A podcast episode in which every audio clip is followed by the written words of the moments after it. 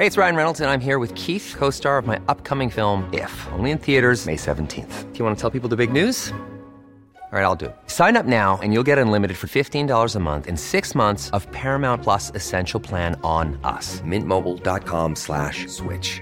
Upfront payment of $45 equivalent to $15 per month. Unlimited over 40 gigabytes per month. Face lower speeds. Videos at 480p. Active Mint customers by 531.24 get six months of Paramount Plus Essential Plan. Auto renews after six months. Offer ends May 31st, 2024. Separate Paramount Plus registration required. Terms and conditions apply if rated PG. Jewelry isn't a gift you give just once. It's a way to remind your loved one of a beautiful moment every time they see it. Blue Nile can help you find the gift that says how you feel and says it beautifully with expert guidance and a wide assortment of jewelry of the highest quality at the best price. Go to BlueNile.com and experience the convenience of shopping Blue Nile, the original online jeweler since 1999. That's BlueNile.com to find the perfect jewelry gift for any occasion. BlueNile.com. Hey, I'm Ryan Reynolds. At Mint Mobile, we like to do the opposite of what Big Wireless does. They charge you a lot, we charge you a little. So naturally, when they announced they'd be raising their prices due to inflation, we decided to deflate our prices due to not hating you. That's right. We're cutting the price of Mint Unlimited from $30 a month to just $15 a month. Give it a try at mintmobile.com slash switch. $45 upfront for three months plus taxes and fees. Promo for new customers for limited time. Unlimited more than 40 gigabytes per month. Slows. Full terms at mintmobile.com.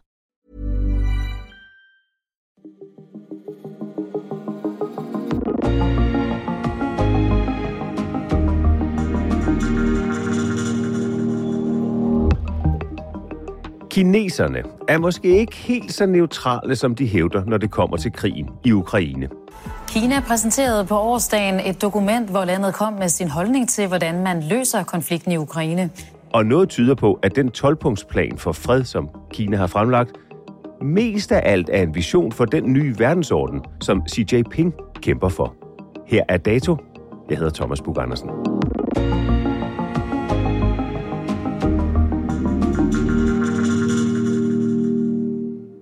Hvad taler man om øh, ude i Kina i øjeblikket? Jamen altså, et af de helt store emner er jo, at øh, det har simpelthen været så dyrt at have den her nul-tolerance over for corona, og man har testet over en milliard mennesker om dagen, og kasserne ude i provinserne er simpelthen mange steder fuldstændig øh, brugt, altså pengene er simpelthen brugt op. En milliard mennesker om dagen? Ja, det var den testkapacitet, de var oppe på til sidst. Det er jo fuldstændig vanvittigt. Prøv at tænke, hvad det koster selvom systemet var meget effektivt. Men de, de testede stort set alle kinesere hver dag. Ikke? Stemmen her tilhører Christina Bortrup. Asien-korrespondent på TV2-nyhederne. Hun har i tæt på 20 år fulgt Kina.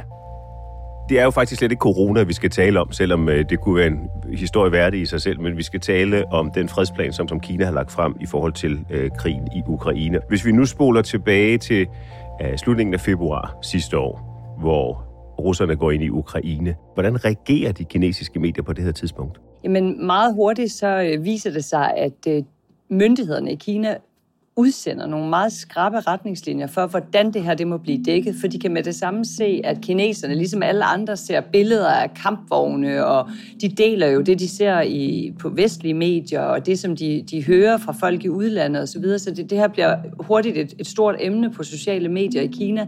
Og så udsender myndighederne øh, sådan en, nogle meget skrappe retningslinjer om, hvordan Kinas medier må dække den her konflikt, som de kalder den, eller den her særlige militæroperation, som de kalder den i starten.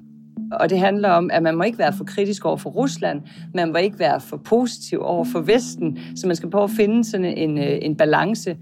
Og så er der hæftig censur på sociale medier, øh, og der er ingen tvivl om, særligt der i starten, at øh, det, der får lov til at få frit løb, det er ytringer om, at det her det er amerikanerne, der står bag. Det er øh, NATO med USA i spidsen, der har presset Rusland op mod en mur, og derfor er de tvunget til at reagere. Den fortælling, som jo også er den russiske fortælling, den bliver der plads til i, øh, i kinesiske medier. Og det, som jo sker umiddelbart efter den russiske invasion, det er, at øh, statsledere rundt omkring fra store dele af verden, amerikanske præsident Biden, vores egen statsminister Mette Frederiksen osv., osv., går ud og reagerer. Hvad siger den kinesiske øh, præsident Xi Jinping? Han siger faktisk ingenting.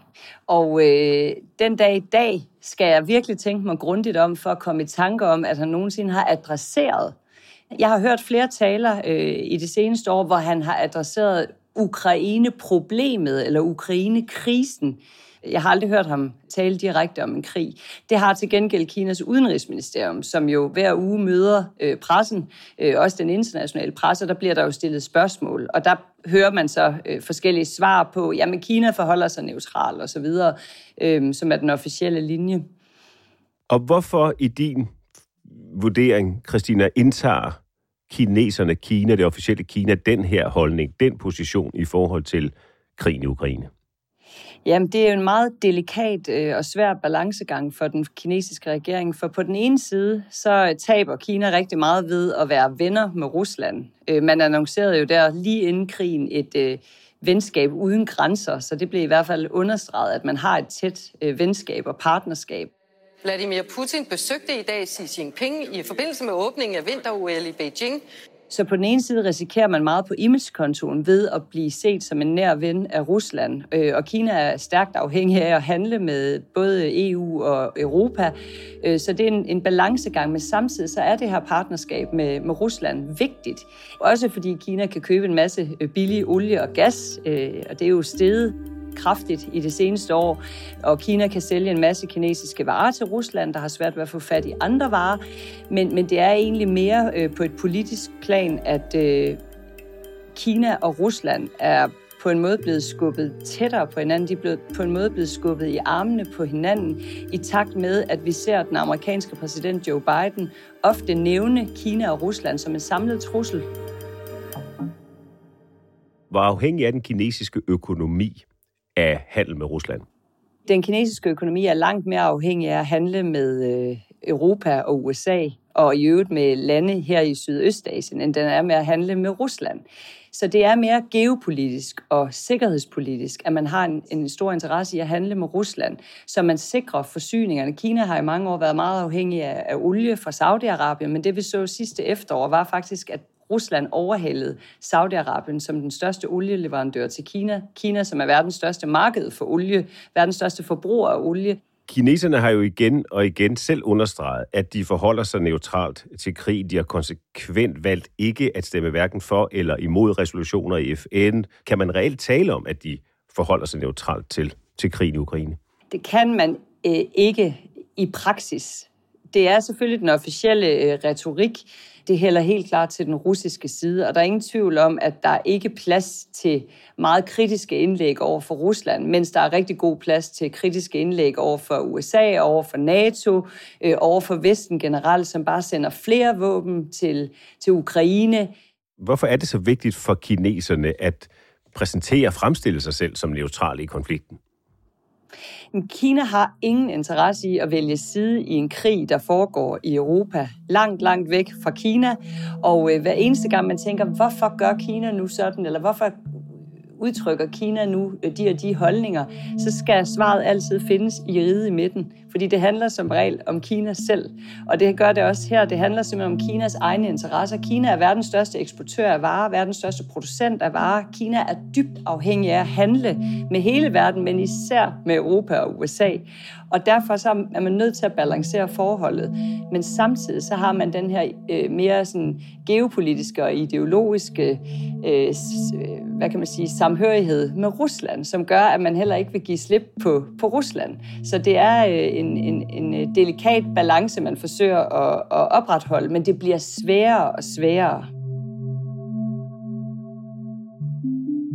September sidste år rejser Xi Jinping til Uzbekistan, hvor den militære alliance SCO holder topmøde.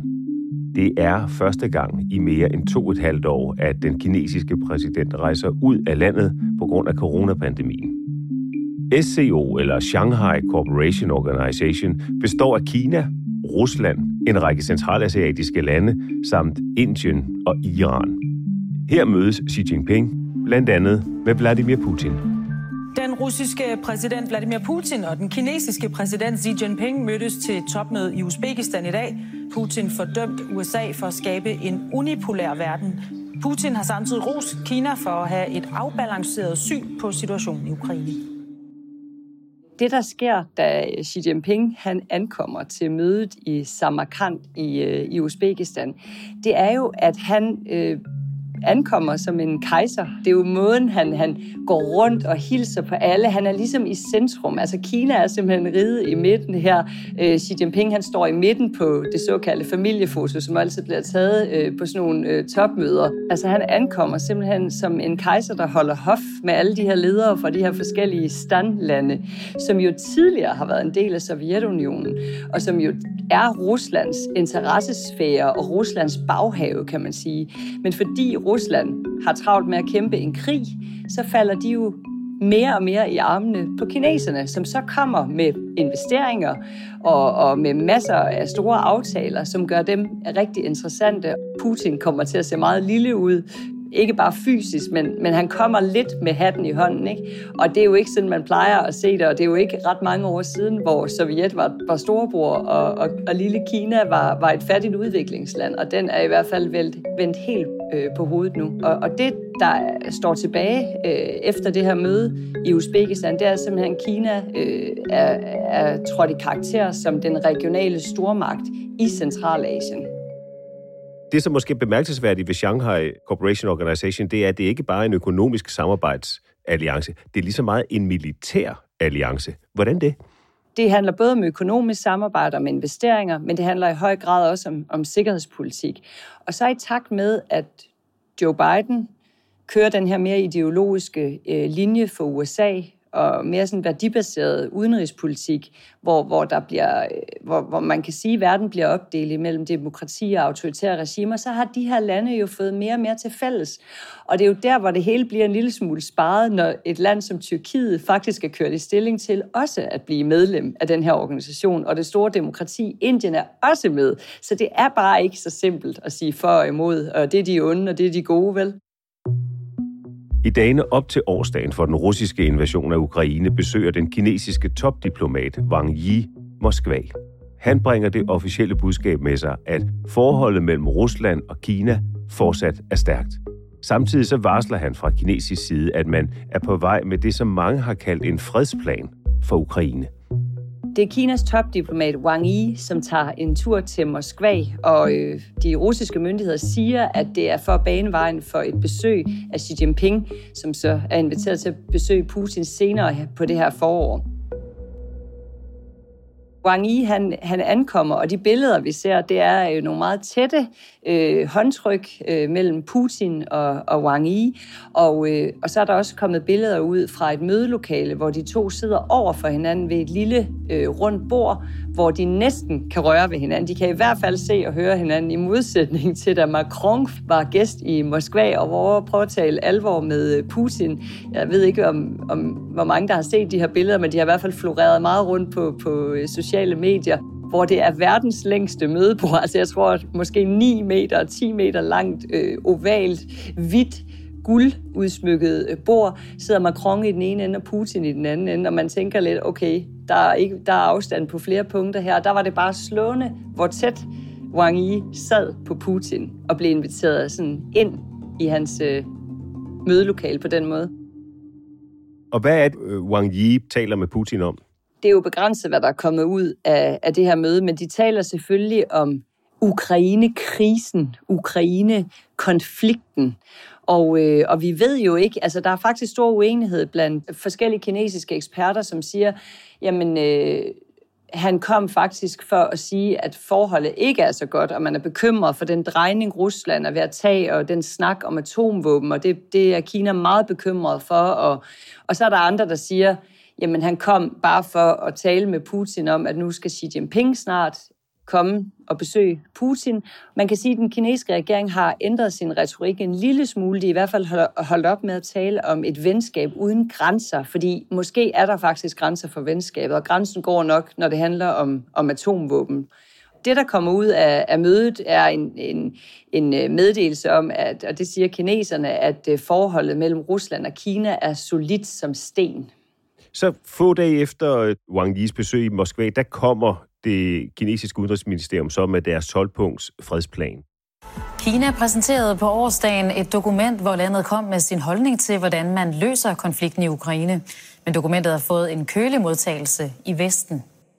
Hvad er hovedpunkterne i den plan, Christina? Altså, det er jo 12 punkter, og det vigtigste punkt, det er nok det første punkt, og det handler simpelthen om, at Kina opfordrer alle lande i verden til at respektere FN-pakten. Altså andre landes suverænitet, andre landes territoriale rettigheder.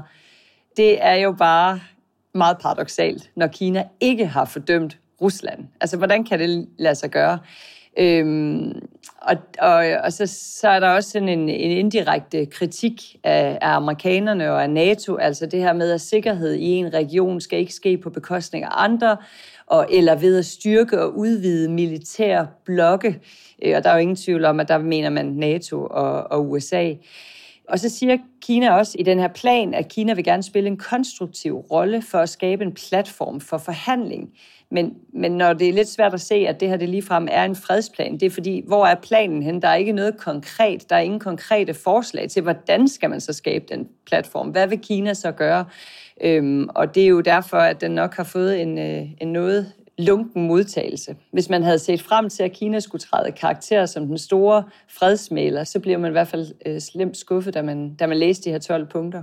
Når du så siger, at det er paradoxalt, at man skal respektere andre landes øh, suverænitet, hvor, hvorfor er det paradoxalt? Det er jo paradoxalt, fordi hvordan kan man så være venner med Rusland? Hvordan kan man ikke fordømme Ruslands invasion af et selvstændigt land, Ukraine? Når det her det er så vigtigt for Kina, så er det fordi, at øh, det handler om Kinas egne interesser.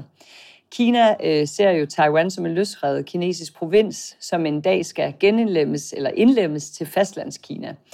Derfor så er det meget vigtigt for Kina, at andre lande ikke blander sig i Kinas interne affære, og det gælder også Xinjiang og Tibet og andre ømtålige emner, der har Kina i mange år haft sådan et ikke-indblandingsprincip, og, øh, og, og altid holdt fanen højt, når det gælder det her med andre landes suverænitet osv. Zelensky, øh, den ukrainske præsidents øh, reaktion på det kinesiske udspil, eller på de 12 punkter, det var at, at sige, at han forstår ikke helt planen. Hvor er egentlig planen i det her? Kan du hjælpe ham? Sådan havde jeg det også, da jeg havde læst de 12 punkter. Jeg var virkelig nysgerrig og spændt, og, og jeg må bare sige, det er rigtig svært at se planen, fordi der er ikke nogen plan, og man kan sige, at Zelensky har jo en, en rigtig god pointe, når han siger, at øh, han vil rigtig gerne tale med Kinas leder Xi Jinping, for det har han ikke gjort endnu under hele krigen. Putin og Xi har talt sammen mere end fire gange, og nu skal de snart mødes i Moskva. Øhm, men, men Kinas leder har endnu aldrig talt med Ukraines leder. Og, og hvis man gerne vil være fredsmaler, så er, øh, jeg tror, øh, side 1 i, i den der øh, lærebog, det er nok, at man skal øh, lytte til begge sider øh, for at komme videre, og det har Kina ikke gjort når nu øh, Xi Jinping venter sig at rejse til Rusland her inden for de næste uger eller måneder, hvis han så overraskede verden med et besøg i Kiev og en, øh, et møde med Zelensky, jamen så kan vi begynde at tale om, at Kina træder i karakter som fredsmaler. Christina, hvad, hvad er det kinesiske drømmescenarie i forhold til krigen i Ukraine? Jamen, det de skriver i deres øh, såkaldte fredsplan, er jo, at de håber på en, en politisk løsning. Men en politisk løsning, det ved de fleste godt, det er jo nok sådan en løsning, hvor ukrainerne siger, okay, I har taget et stykke af vores land, og, og nu må vi komme videre. Men det er jo ikke en mulighed, som de fleste øh, ser det i Ukraine, og i øvrigt også i, i Vesten. Så det er rigtig svært at se, hvordan man skal komme videre, men jeg tror, at det kinesiske øh, drømmescenarie, det er bare, at krigen stopper hurtigst muligt fra et vestligt synspunkt, der kan det jo virke øh, svært at forstå, at man ikke skal støtte op om, og bakke op om dem, der bliver angrebet. Hvad er det kinesiske perspektiv på det? Det er også det spørgsmål, jeg har lyst til at stille, og det har jeg også været på gaden og stille folk i Kina. Altså, synes I virkelig, det er i orden, at Rusland altså, går ind og invaderer og, og bombarderer civile i Ukraine? Hvordan kan I ikke være imod det, spørger man jo så almindelige kinesere, eller det har jeg spurgt almindelige kinesere om. Og så siger de, jamen, øh, de mener, at øh, krig er dårligt, og man skal bare, altså, de er et fredselskende folk, og, øh, men de forstår godt Ruslands reaktion. Og der kommer øh, de kinesere, jeg har talt med, så med den øh, samme sang, som vi ser i kinesiske statsmedier, netop at jamen, Rusland er jo blevet presset ud i det her. Rusland er nødt til at reagere. Og jeg tror, uden at vi ellers skal behøve at sammenligne så meget med, med Taiwan, så ser øh, Kina jo, at, at hvis nu for eksempel Taiwan går ud og øh, erklærer sig selvstændigt, jamen så vil det udløse en militær invasion fra Kina. Det har Kina sagt. Når du taler med kinesere, hvad er det så for en frygt for USA, de har? Jamen, jeg tror, at de fleste kinesere lige nu har den opfattelse, at USA vil Kina det ondt. USA kan ikke tåle, at Kina nu er blevet en kæmpe økonomisk magtfaktor i verden, som inden for de næste år nok kommer til at overhale USA som verdens største økonomi at Kina udfordrer USA på øh, nogle af de mest avancerede teknologier i verden, og derfor vil USA stoppe Kinas udvikling. Derfor indfører USA øh, forskellige handelsrestriktioner, der begrænser kinesiske virksomheders udvikling. Men der er ikke nogen, der tror, at det går væk, fordi Kina bliver ved. Kina vil blive en større magtfaktor. Kina vil blive ved med at udvikle sig. Det er også det, vi hører fra den kinesiske regering, som prøver at forberede folk på i Kina, at det her det bliver en lang og sej handelskrig, teknologikrig, måske en kold krig, og i værste fald måske en rigtig krig med USA. Fordi det er der en risiko for, og der er mange i Kina, som, som frygter, at det kan ske, fordi de ikke kan se, hvordan de to øh, stormagter kan komme til at leve øh, fredeligt med hinanden. Så den her 12-punktsplan er i, i virkeligheden en brik i det spil, som øh, i, den, i de bestræbelser, kineserne har på at inddæmme USA's indflydelse rundt omkring i verden? Sådan kan man godt vælge at se det, hvis man læser det med, med de briller, hvor man ved, hvad, hvad dagsordenen er internt i Kina, så kan man helt klart øh, læse det på den måde. Men der er selvfølgelig også øh, nogle, nogle opfordringer til, at man skal droppe sanktionerne mod Rusland. Det er i øvrigt også et punkt, fordi øh, Kina mener, at sanktioner fører bare flere problemer med sig. Men igen kan man også vende den ind og sige, der har Kina også sine egne interesser. Kina frygter selvfølgelig, at de skal på, blive udsat for sanktioner på et tidspunkt. Så hvad er så kinesernes bud på en løsning, hvis vi skal være helt øh, jordnære? Det kan jeg simpelthen ikke konkludere ud fra den her 12-punktsplan. Det er det, der er problemet. Der er ikke et bud på en løsning. Christine Bortrup, mange tak skal du have for øh, at tage os med øh, ind i øh, Xi Jinpings hoved og den kinesiske udenrigspolitiske tænkning. Selv tak. Dagens episode er tilrettelagt af Emil Laversen, lyddesign Leo Peter Larsen, redaktør Astrid Louise Jensen, jeg hedder Thomas Bug Andersen, og så er der vist kun tilbage at sige på genhør.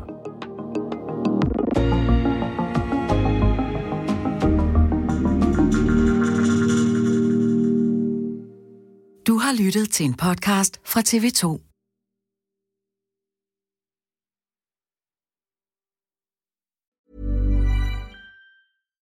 Hi, I'm Daniel, founder of Pretty Litter. Cats and cat owners deserve better than any old-fashioned litter. That's why I teamed up with scientists and veterinarians to create Pretty Litter. Its innovative crystal formula has superior odor control and weighs up to 80% less than clay litter.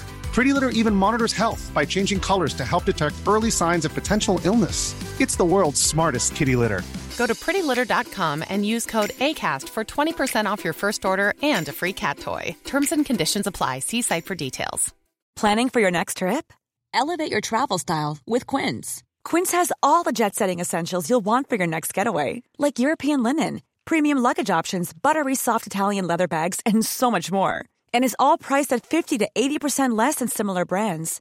Plus, Quince only works with factories that use safe and ethical manufacturing practices. Pack your bags with high-quality essentials you'll be wearing for vacations to come with Quince. Go to quince.com slash pack for free shipping and 365-day returns.